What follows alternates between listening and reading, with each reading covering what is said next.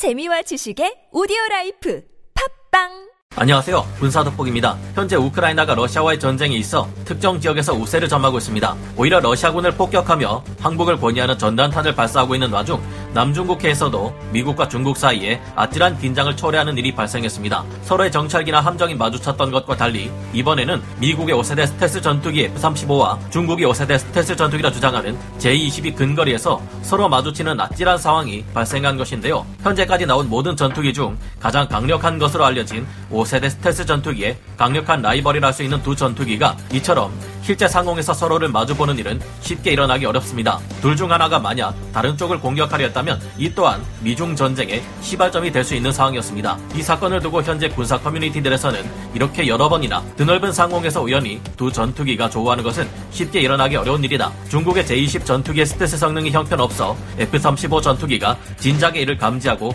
쫓아다닌 것이다 하는 의견이 있지만 반대 의견도 있습니다. 자국에서 가까운 영역인 동중국해에서 제22 스텔스 전투기라는 F-35를 탐지하는데 성공했다는 의견인데요. 어떤 것이 진실일까요? 실제로 제20을 상공에서 마주친 F-35 전투기 조종사는 J-20에 대해서 우리가 예상했던 것과 전혀 다른 평가와 소감, 당시 경험들에 대해 이야기했다고 하는데요. 당시의 상황에 대해 좀 더 자세히 알아보고 지금도 끊임없는 성능 개량을 실시하고 있는 양국의 두 전투기 중 우위에 놓이게 될 것은 무엇일지 알아보겠습니다. 전문가는 아니지만 해당 분야의 정보를 조사 정리했습니다. 본의 아니게 틀린 부분이 있을 수 있다는 점 양해해 주시면 감사하겠습니다. 중국 조종사 꽤 잘 조종하고 있다. 사우스 차이나 모닝포스트는 현지 시각으로 3월 18일 미국의 F-35 전투기와 중국의 J-20이 동중국해 상공에서 근접 비행했다고 보도했는데요. 지난 17일 해외 항공 전문지 플라이트 글로벌에서도 케네스 윌즈바흐 미국 태평양 공군 사령관이 미첼 항공 우주 연구소와의 화상 대담에서 미국의 F-35 스텔스 전투기가 최근 동중국해에서 중국의 J-20 스텔스 전투기와 근거리에서 만났다고 말했다 밝혔습니다. 미국과 중국 양국의 전투기가 마주친 장소가 정확히 어느 지점이고 정확한 시기가 언제인지는 언급되지 않았는데요. 하지만 케네스 윌즈바흐 미 태평양 공군 사령관은 우리는 그들이 J-20을 잘 조종하고 있다는 것을 알았고 J-20의 지휘 통제 시스템도 인상적이었습니다. J-20이 다양한 임무를 수행하는 F-35와 비슷한지 아니면 공중에서 우위를 점하는 F-22에 가까운지 판단하기에는 이릅니다라고 말했습니다. 그는 중국의 조기 경보기인 KJ-500에 대해서도 평가했는데요. KJ-500은 장거리 전투 일부 기능에서 중요한 역할을 합니다. 중국의 일부 공대공 미사일은 KJ-500의 지원을 받았고 선제 타격 능력을 말하는 킬체인을 방해할 수 있다는 점이 매우 흥미롭습니다. 그의 발언을 보면 역시나 중국 공군은 제22 발사한 장거리 미사일을 조기 경보기가 대신 유도해 수백 킬로미터 이상 떨어진 적의 조기 경보기 같은 핵심 목표물을 파괴할 역량을 가지고 있는 것으로 보이는데요. 중국 관영 매체 환구시보는 인민해방군 동부전구에 제22 미 공군 F-35A가 일본에 각각 배치되어 있어서 영국의 스텔스 전투기가 동중국해에서 등장할 가능성은 열려 있다고 분석하며 다음과 같은 말을 남겼는데요. 지난해 미 공군이 중국 공군을 두렵게 만들겠다고 도발했을 때 중국군은 두렵지 않다면 구름 속에서 만나자고 맞받아쳤다고 말했습니다. 뜻밖에도 그날이 이렇게 빨리 찾아왔습니다. 아마 여러분들도 이 사건을 들여다보며 제일 먼저 드는 생각은 제22 스텔스 전투기가 맞는가? F-35와 J-22 모두 스텔스 전투기라 원거리에서 서로를 탐지하지 못하고 가까이에서 갑자기 서로를 마주하게 된 것 아닌가 하는 문제일 텐데요. 이 사건을 통해 제-22 스텔스기가 맞는지 여부는 정확히 판단하기 어려울 것 같습니다. 인도 군에서는 러시아제 수호이 30 MK 전투기로 J-20을 탐지했다는 주장을 하고 있으며 아무 레이더나 사용해도 J-20은 다 탐지하는 것이 가능하다. J-20은 스텔스기가 아니다라고 주장하고 있지만 중국은 이제까지 일부러 자신을 레이더에 드러내는 reflector를 사용하고 있었다고 합니다. 2021년 4월 5일자 글로벌 타임즈의 기사에서는 그간은 국내에서의 운용 및 적대 세력에 J-20의 성능을 오판하게 만들기 위해 레이더 reflector 일종인 루네부르그 렌즈를 장착하고 있었다. 그러나 이제는 그것을 떼어내고 진정한 스텔스기로서 작전에 들어간다는 주장을 실은 바 있습니다. 중국 측의 주장을 액면 그대로 믿기는 어렵지만 사실 접경지에서 전투기를 운용할 때는 중국뿐만 아니라 다른 국가들도 비슷한 조치를 하고 있습니다. 미국의 F-35 또한 혹시나 발생할지 모를 안전사고나 군사적 충돌, 오인 방지를 목적으로 레이더 reflector를 장착하고 작전이나 훈련을 진행하고 있는데요. 얼마 전 F-35로 무인기를 격추시키며 최초의 항공기 격추 기록을 올린 이스라엘군의 F-35는 진짜 스텔스 성능을 잠재적 적성국인 러시아가 알아챌 수 없게 하기 위해 오히려 레이더 reflector를 일부러 달고 다닌다고 합니다. 이 같은 점을 볼 때 인도군이 J-20을 항상 탐지할 수 있었다는 말만 듣고 J-20은 스텔스기가 아니라 말하기는 어려운데요. 물론 J-20은 구조적으로 스텔스 전투기로서 의 성능을 발휘하기 어려운 구조를 가지고 있습니다. 이건 개인적인 추측에 불과한 만큼 그냥 재미로 이야기한다고만 들어주셨으면 하는 부분인데요. 중국의 발표처럼 2021년 4월 5일 이후부터 J-20의 reflector를 달지 않고 비행 중이었는데 F-35와 J-20이 만나게 된 것이라면 아마도 미국이 J-20을 탐지하고 가까이 접근했을 가능성이 크지 않나 생각해 봅니다. 레이더상에서 중국이 J-20을 가시거리 밖에서 탐지할 수 있었다면 아마 지금쯤 난리법석이었을 텐데 조용하죠.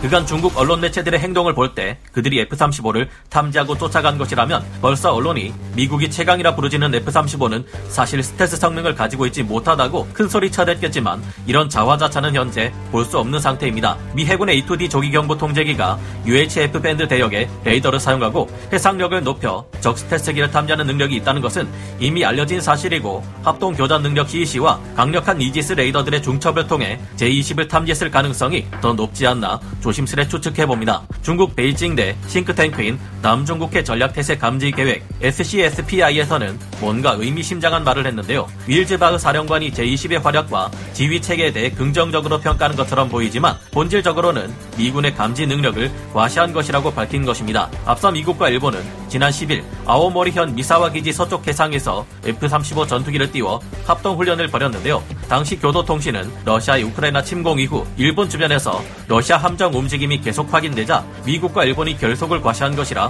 분석하고 있습니다. 동중국해와 가까운 곳에서 미국과 일본이 훈련을 진행했고 제22 인민해방군 동부전구에 배치된 만큼 이때 F-35와 제22 근접 조우했을 가능성이 크다고 보여집니다. 미일 연합 훈련이 진행된다는 것을 알고 있는 중국이 제20을 출격시켜 순찰 임무로 수행하다 F-35를 마주쳤을 가능성도 있어 보이는데요. 소식통에 의하면 베이징은 2020년 3월부터 동중국해 장거리 순찰을 실시하기 위해 제20을 수시로 파견했다고 하는데요. 미국 측이 기습 공격하는 것을 막기 위해 경계 수준을 높였다고 합니다. 이후 마크 밀리 미 국방부 합참의장은 이것이 공격이 아니라는 것을 알리기 위해 두 차례에 걸쳐 리궈청 중국 총리에게 전화를 걸어 의혹을 불식시켰다고 하는데요. F-35는 근접 공중전으로 제-20을 상대할 수 없다. 그러나 정말 J-20이 스텔스 전투기로서 운영 될수 있는가를 충분히 의심하게 만드는 정황이 최근 몇 년간 중국 내부에서 파악되고 있습니다. 2020년 6월 초에 중국 공군은 J-20의 무장 모드인 J-20B를 제작사인 청두 항공 집단 공사에 대량 생산하도록 요구했다고 하는데요. F-35의 경우 미사일과 항공폭탄을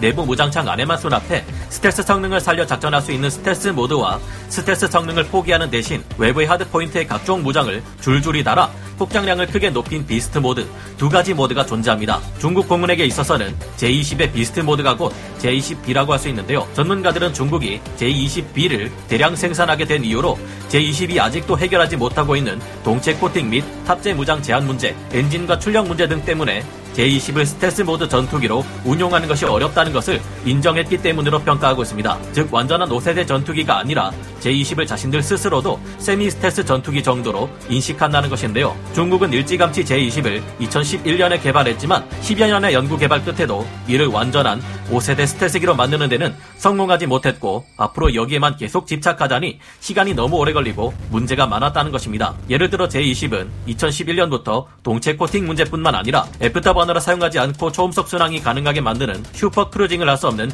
엔진의 성능 문제, 톱니 모양의 엔진 배출 노즐을 내장화하기 어렵다는 문제, 레이더 반사 면적을 크게 높여버리는 canard 날개와 아랫부분의 꼬리 날개 문제 등이 발목을 잡아왔습니다. 제20은 F-22처럼 단거리 공대공 미사일을 좌우측 내부 무장창에서 꺼내는데 특이하게 이 미사일만 밖에 쏙 꺼내놓고 내부 무장창에 덮개를 닫는 것이 가능합니다. 하지만 이렇게 무장을 옆에 달고 다니면 적의 레이더에 금세 들통나버리고 그런 만큼 빨리 이를 발사해야 하는데 왜 이렇게 만들었는지 이해하기 어려운 부분이 있습니다. 이 같은 문제들로 인해 완전한 스텔스 성능을 내기 어려운 것으로 파악되는 J-20은 설계할 당시에만 해도 공중 우세를 위한 전투기가 목적이었지만 실제로 개발하고 보니 이를 구현하기 어려운 것으로 평가받았고 이는 곧 J-20B를 대량 생산하도록 결정하는 주요 요인이 되었다는 해석 또한 존재합니다. 현재 중국은 J-20을 완전한 스텔스기로 만드는 것이 너무 오래 걸려 이를 포기하고 우선 J-20B를 대량으로 양산해 물량으로 적을 상대하기 위한 준비에 박차를 가하고 있는 것으로 분석되기도 합니다. 완전한 스텔스기의 완성은 6세대 전투기로 미루자는 것이죠. 군사 전문가들은 미중 간의 첨예한 군사적 대립 국면에서 중국 공군의 제22 미 공군과 서방 국 국가의 F-35에게 밀린다는 냉정한 판단 끝에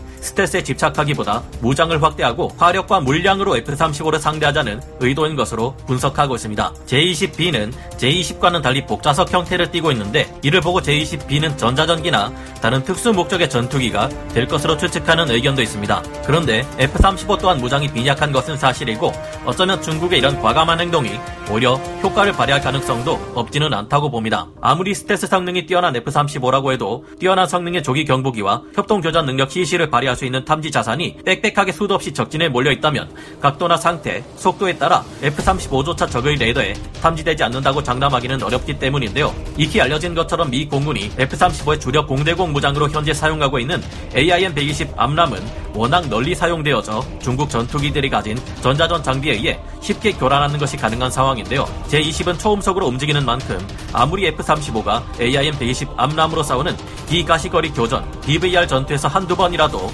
중국 J-20의 격추가 실패할 경우 금세 근거리에서 전투가 일어날 수도 있을 겁니다. 이때가 스텔스 모드 F-35의 약점이기는 합니다. F-35는 F-22와 달리 rail launcher가 내부 무장창에 존재하지 않아 스텔스 모드로 작전할 경우 아예 단거리 공대공 미사일 자체를 운용할 수 없다는 문제가 있는데요. 참고로 AIM-120 AMRAAM은 중거리 공대공 미사일로 사정거리는 길지만 근접전에서의 기동성도 떨어지고 유도 방식이 달라 근접전에서 활용하기는 어려운 것으로 알려져 있습니다. 하지만 F-35는 주 날개 끝부분에 외부 hardpoint를 이용해 AIM-9X 단거리 공대공 미사일을 탑재하며 최신 AIM-9X 블록 2 플러스의 개선 사항에는 전파 흡수 도료인 RAM을 이 외부 hardpoint에 적용해 스텔스성을 해치지 않 도록 한다는 계획이 있습니다. F-35의 외부 pylon이 가진 RCS 값을 저하시켜 F-35가 외부 무장을 장착하고도 스텔스기로 활약할 수 있게 하려는데 미군은 관심을 가지고 있다는 뜻인데요. 이 같은 조치로 F-35가 근접 공중전에서도 스텔스 성능을 발휘하게 하려면 가격이 상승한다는 문제가 있지만